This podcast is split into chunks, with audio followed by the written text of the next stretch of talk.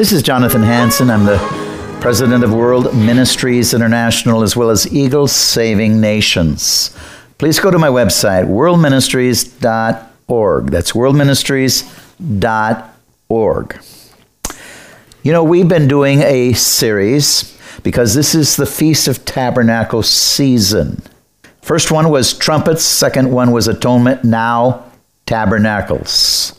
And so if you haven't seen the first two, you need to look at them. You can either watch them on television, listen on radio, go to my website, worldministries.org, worldministries.org if you don't get our channels in your area, and you can watch or listen to it right there on our website. We're on seven days a week. Now, I'll just summarize it real quick and we go into today's teaching. There's spring feasts. Now, all of these feasts have to do with the Messiah. We know him as Jesus. And so the first four have been fulfilled Passover, unleavened bread, first fruits, and Pentecost. Passover, Jesus, his blood. We now, our sins are forgiven, judgment is passed over us. Unleavened bread, dealing with sin. First fruits, the resurrection. Jesus broke the laws of sin and death, rose from the grave. Now we can have eternal life. And Pentecost, the power of God. Uh, that's what Eagle Saving Nations are all about. We got to get back to the power of God because Jesus commanded it. He told his disciples, Don't even try to represent me. Don't try to do ministry until you're baptized in my Holy Spirit. And today, a lot of the church totally rejects that, and that's why they're dysfunctional, powerless. We've got to get back to the power of God so we can walk, live, and breathe, do what Jesus did when he walked on earth. The fall feast, trumpets, atonement, and tabernacles. We learned that trumpets, you know, the trumpet of the Lord, eschatology, you read it in the book of Revelation, the voice of God, the might of God, spiritual warfare, atonement, the only time that they were commanded to fast and pray. Sin, trials, healing, and deliverance. We go through these things uh, because we're born in the flesh, because of Adam. When we're born, we start to die. But God gave us now the strength to go through the trials with victory. And when we die, we have eternal life and tabernacles, the fulfillment of the return of Jesus Christ. And that's what we're talking about today. The last feast that God gave the Hebrews to observe was the Feast of Tabernacles. Also called the Feast of Ingathering. You know, God is going to ingather us. The dead in Christ will rise first. Uh, I'm looking forward to that. Amen? The ingathering because it was at the end of the harvest season, the feast of booths, because the Hebrews slept in booths or shelters during the feast. Exodus 23 16, Deuteronomy 16 16. Again, the end of the harvest season. This is about the end of the church age. Jesus is going to come back. He is going to ingather those that know him. And uh, Feast of Booths, because the Hebrews slept in booths or shelters during the feast. We're going to get into that. I know here at World Ministries International, year, years ago, we had seven days, eight days where we slept in tents. And uh, just to give us a little idea what the people had to go through wandering in the wilderness. And it helped us to understand a little bit of their life and then appreciate the luxury all of us live in because we do live in luxury.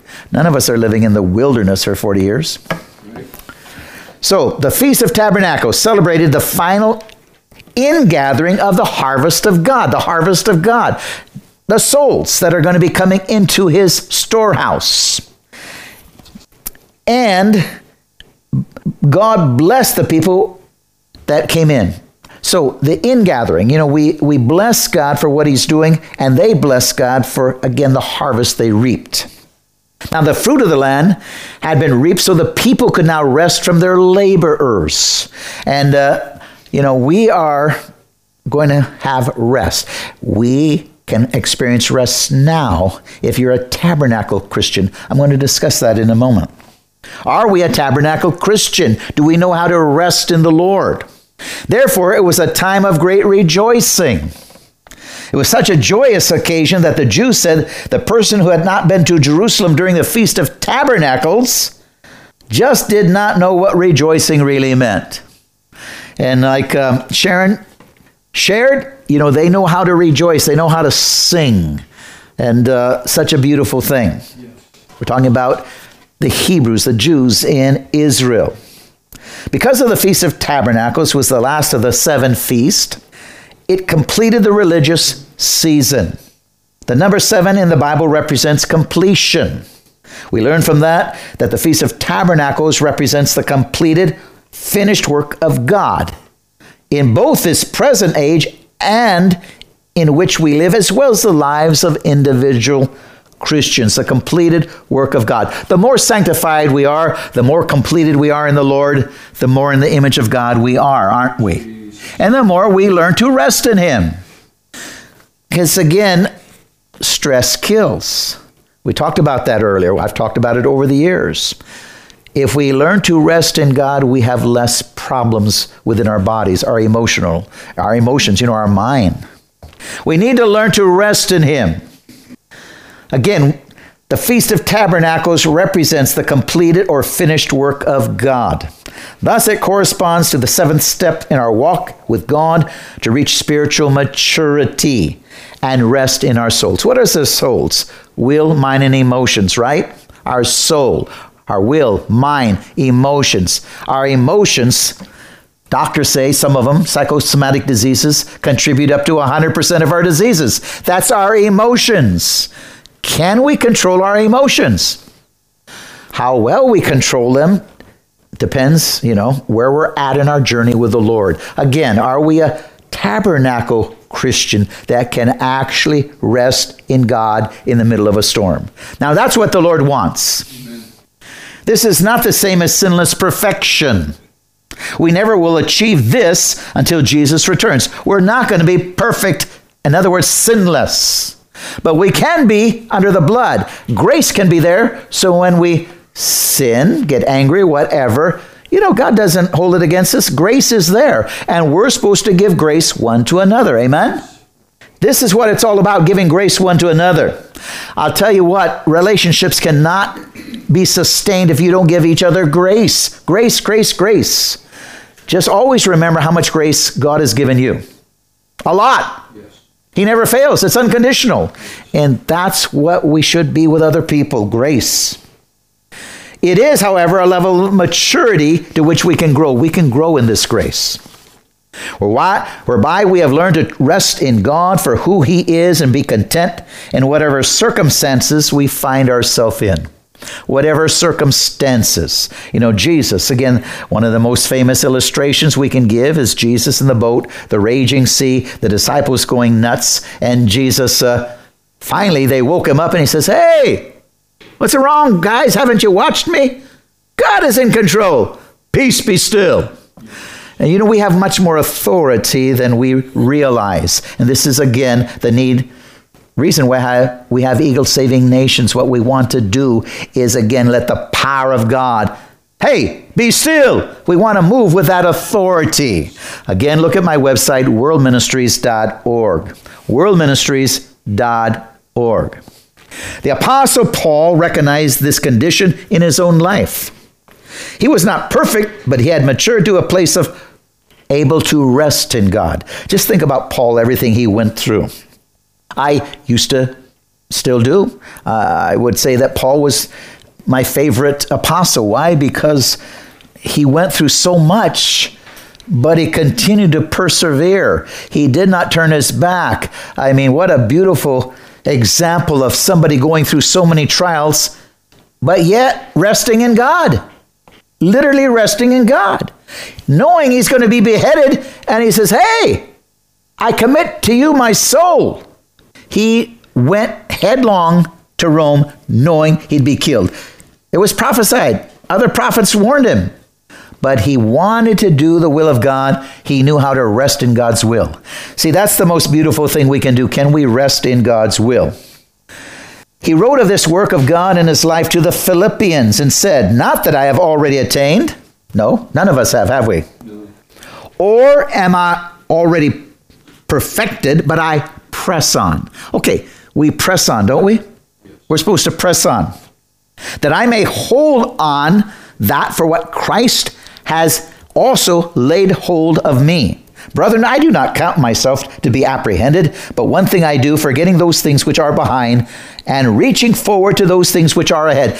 This is critical. We forget the past, past failures, whatever, and look to the future. Now, we need to do it for ourselves so the devil doesn't condemn us. We need to do it with other people. Forget the things in the past that they've done wrong. Forget it. I don't care if they've done it a thousand times. Forget it. This is what grace is all about. If you want to reach people to the Lord, if you want to help people, you got to continue give them grace. Grace. Grace. Grace. I press toward the goal for the prize of the upward call of God in Jesus Christ. Not that I speak in regard to need, for I have learned in whatever state I am to be content. I know how to be abased, I know how to abound.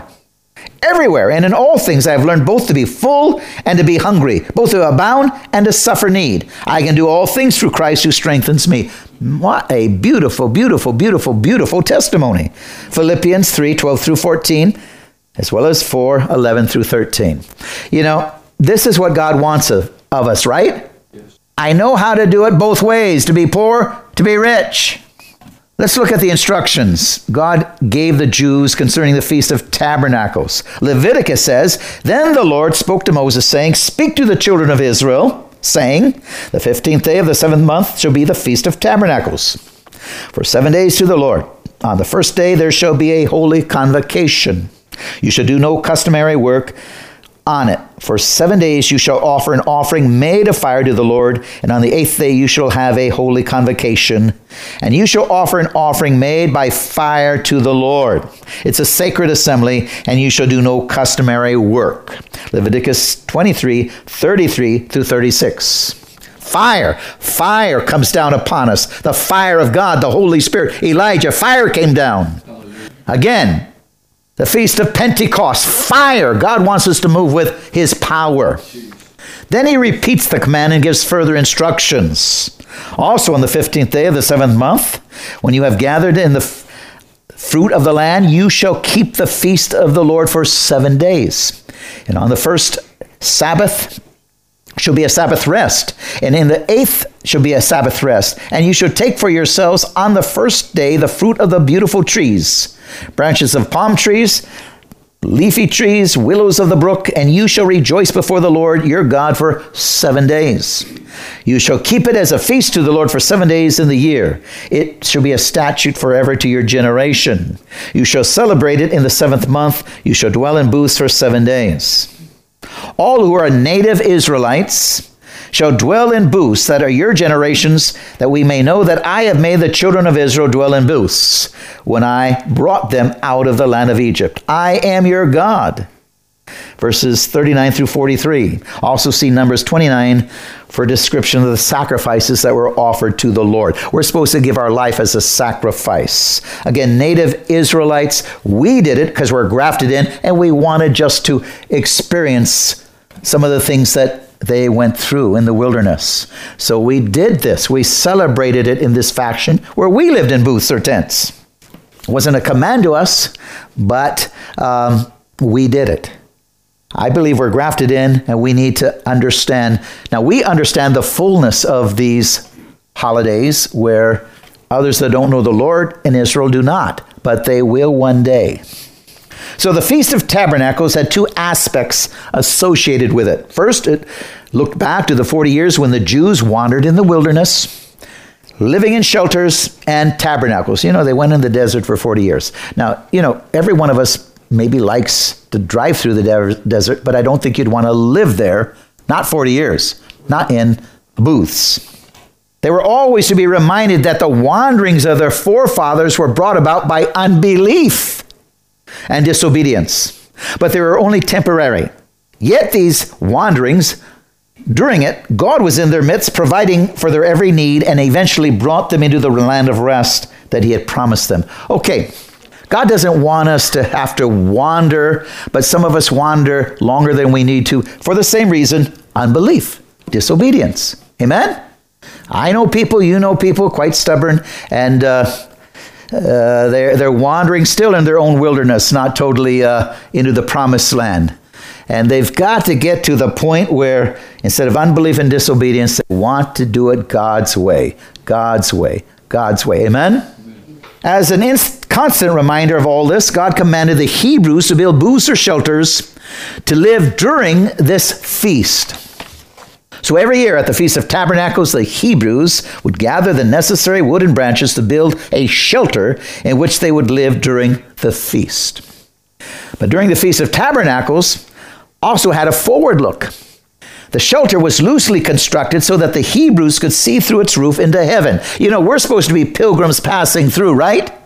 We're not here forever, so focus on that. Live your life knowing that we will leave. And what you want to leave, you want to build up treasures in heaven more than treasures on earth. Realize that.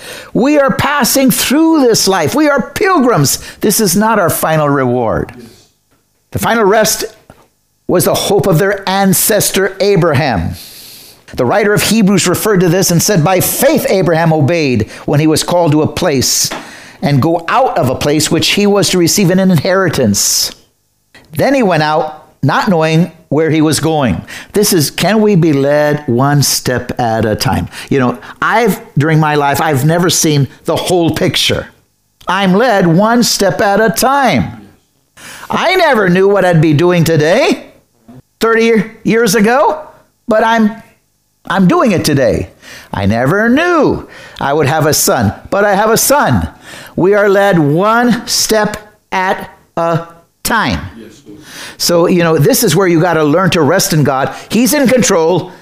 What do you want me to do, God? And be just at rest as He leads you one step at a time. Look at all the victories they had in the desert for 40 years. They didn't know that at the beginning.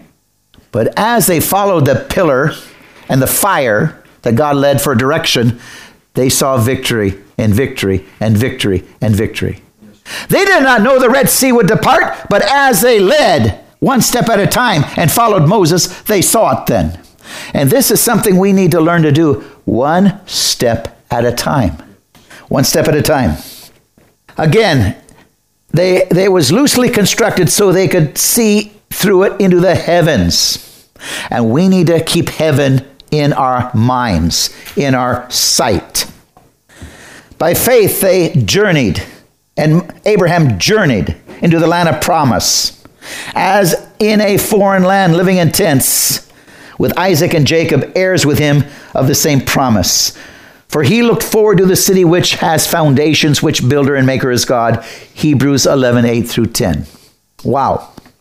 Let's look at Jesus a little bit, how he's fulfilled this. Jesus Christ is the tabernacle or dwelling place of God. He is our dwelling place. Sharon, you came back from Israel during the war. You just got back, but you had peace because you knew the Messiah. Yes. You knew Jesus. So he was your dwelling place, and you could sleep at night.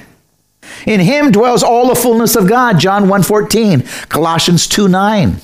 And God dwells in our midst through Jesus Christ, Matthew 18:20. Jesus was ultimately fulfill the Feast of Tabernacles at his second coming. When he returns now, we're looking forward to his return, the book of Revelation, he will ultimately fulfill it totally. He'll be with us. See, this is where the Feast of Tabernacles, Trumpets, Atonement, Tabernacles is the last three feasts to be totally fulfilled, and they will be when Jesus now returns.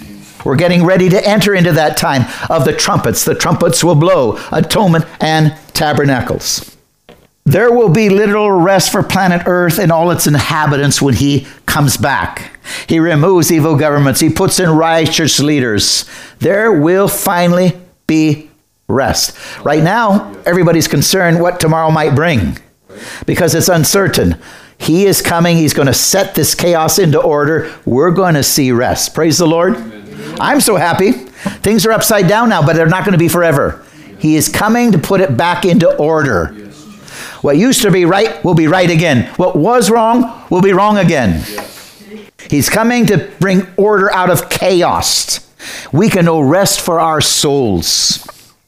On one occasion, Jesus said, Come to me, all you that are labor and heavy laden, and I will give you rest. Take my yoke upon you. Learn from me. I'm gentle and lonely in heart. You'll find rest for your souls. Again, will, mind, and emotions. That is what controls us, our emotions, our emotions. Can we control our emotions? You'll find rest for your soul. For my yoke is easy, my burden is light. Matthew 11, 28 through 30. Okay? God, through a personal relationship with Jesus Christ, is our rest. Jesus doesn't give us life, He is our life. Yes. He doesn't give us health, He is our health. Yes. He doesn't give us the fruit of the Holy Spirit, He is the fruit and gifts of the Holy Spirit. Yes. These are simply manifestations of His own life. If you know Jesus, you move in these areas. Hallelujah. Or you can, it's there, it's available. Yes. Many Christians never enter God's rest because they're seeking things from Jesus rather than Jesus. Think about that statement. They seek blessings rather than the blesser. Jesus doesn't give us blessings, He Himself is our blessing. He is all we could ever want, need, or hope for.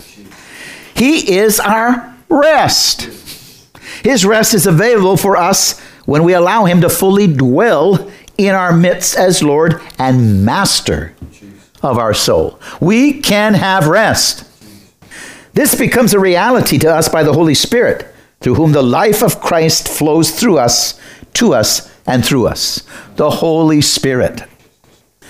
Two Jewish rituals associated with the Feast of Tabernacles dramatically illustrated the difference between seeking things from God rather than seeking God. The first was the ritual of pouring water. This took place on the last day of the Feast of Tabernacles. This day was called in Hebrew Hoshana Rabbah, which means Day of Great Hosanna. This Hebrew phrase translates into English as the word save now. The day of the great Hosanna was the day in which the Jews would pray particularly for God's salvation through the Messiah. The ritual of the pouring of water had both physical and spiritual significance. The rainy season was about to begin, and the Jews needed the rain to soften the ground. For plowing, in view of this, they made a special thanksgiving offering to God for rain that he was going to send. The spiritual significance, as mentioned, pointed to the coming of the Messiah, who would give them living waters of his Holy Spirit. Living waters. Remember, who drinks of me will never run dry. As part of the ritual proceeded, a certain priest would draw water from the pool of Siloam. With a golden pitcher, he would then come to the altar of the temple, where the high priest would take the pitcher, pour the water into the basin at the foot of the altar. As this was taking place, the priests blew their trumpets. The Levites, with all the people, waved palm branches while singing from Psalms 113 through 118. About the same time water was being poured, they were singing, Save now, I pray, O Lord, O Lord, I pray, send now prosperity. Blessed is he who comes in the name of the Lord. Amen. Psalms 118, 25 through 26. So this was the most joyous day. The ingathering, the, you know, we are fighting our fight on earth. We're in a spiritual battle, but the ingathering, when we join our Lord and our Savior, it'll be the most joyous day in our memory, our history. When we go to the marriage supper of the Lamb, I'll tell you what, you know, I eat a lot of good food. All of you cook good food, all you ladies. I'm not going to mention the men, but all you ladies cook good food. I know I'm going to have curry at Karen's house today. Good food. But uh, believe me, the marriage supper of the Lamb, oh my goodness, my goodness, I don't know if we can describe it. Well, Amen? Well. Celebration. The best day of the year the best time, a time of celebration. And that's what's going to happen when the Lord returns and defeats the enemies of the church. Removes evil governments. It will be the best day when we're ruling and reigning with our Messiah. Most joyous day. Jesus was there to keep the feast in obedience to the law. Just as the fervor of celebration reaches its peak at the pouring of the water, Jesus makes a bold declaration. John was an eyewitness to it and wrote, on the last day, the great day of the feast, Jesus stood and cried out, If anyone thirst, let him come to me and drink. He who believes in me, as the scripture says, out of his heart will flow rivers of living water. But this is he who spoke concerning the Spirit, whom those believing in him would receive, for the Holy Spirit was not yet given because Jesus was not yet glorified. John 7 37 through 39. Only through Jesus Christ can we have living waters, can we thirst no more. Now again, he's given us the Holy Spirit to be with us so we never run dry. The other ritual was the lighting of the temple. Tens of thousands of pilgrims come to Jerusalem to keep the feast, crowded into the temple, each one carrying a lighted torch. The entire city was illuminated for miles. See, we're supposed to be that lighted torch illuminating America, illuminating the other nations. Amen? We're supposed to bring light to them. The entire city had light for miles. This too had a physical and spiritual significance. Plenty of sunshine was needed along the way. With the rain to have successful agricultural season. You need sun, you need rain. If you've ever grown crops, you need them both sun, rain, sun, rain. The Jews thank God for the sun that was necessary for the life of the harvest. They also acknowledged that God Himself was a true light. Psalms 27 1, who would give the spiritual life through the Messiah. It was during this occasion that Jesus made another bold statement that most assuredly got their attention. John records it. Then Jesus spoke to them again, saying, I am the light of the world. He who follows me shall not walk in darkness, but have the light of life. John 8 12. At both of these special festival events, Jesus proclaimed a clear and powerful way that he, that he was the light of the world. He pointed it out to himself. He had come to satisfy their spiritual thirst and give them spiritual life. Ladies and gentlemen, you can have this spiritual life your thirst, you can finally find the meaning for life. You don't have to have a void in your life anymore.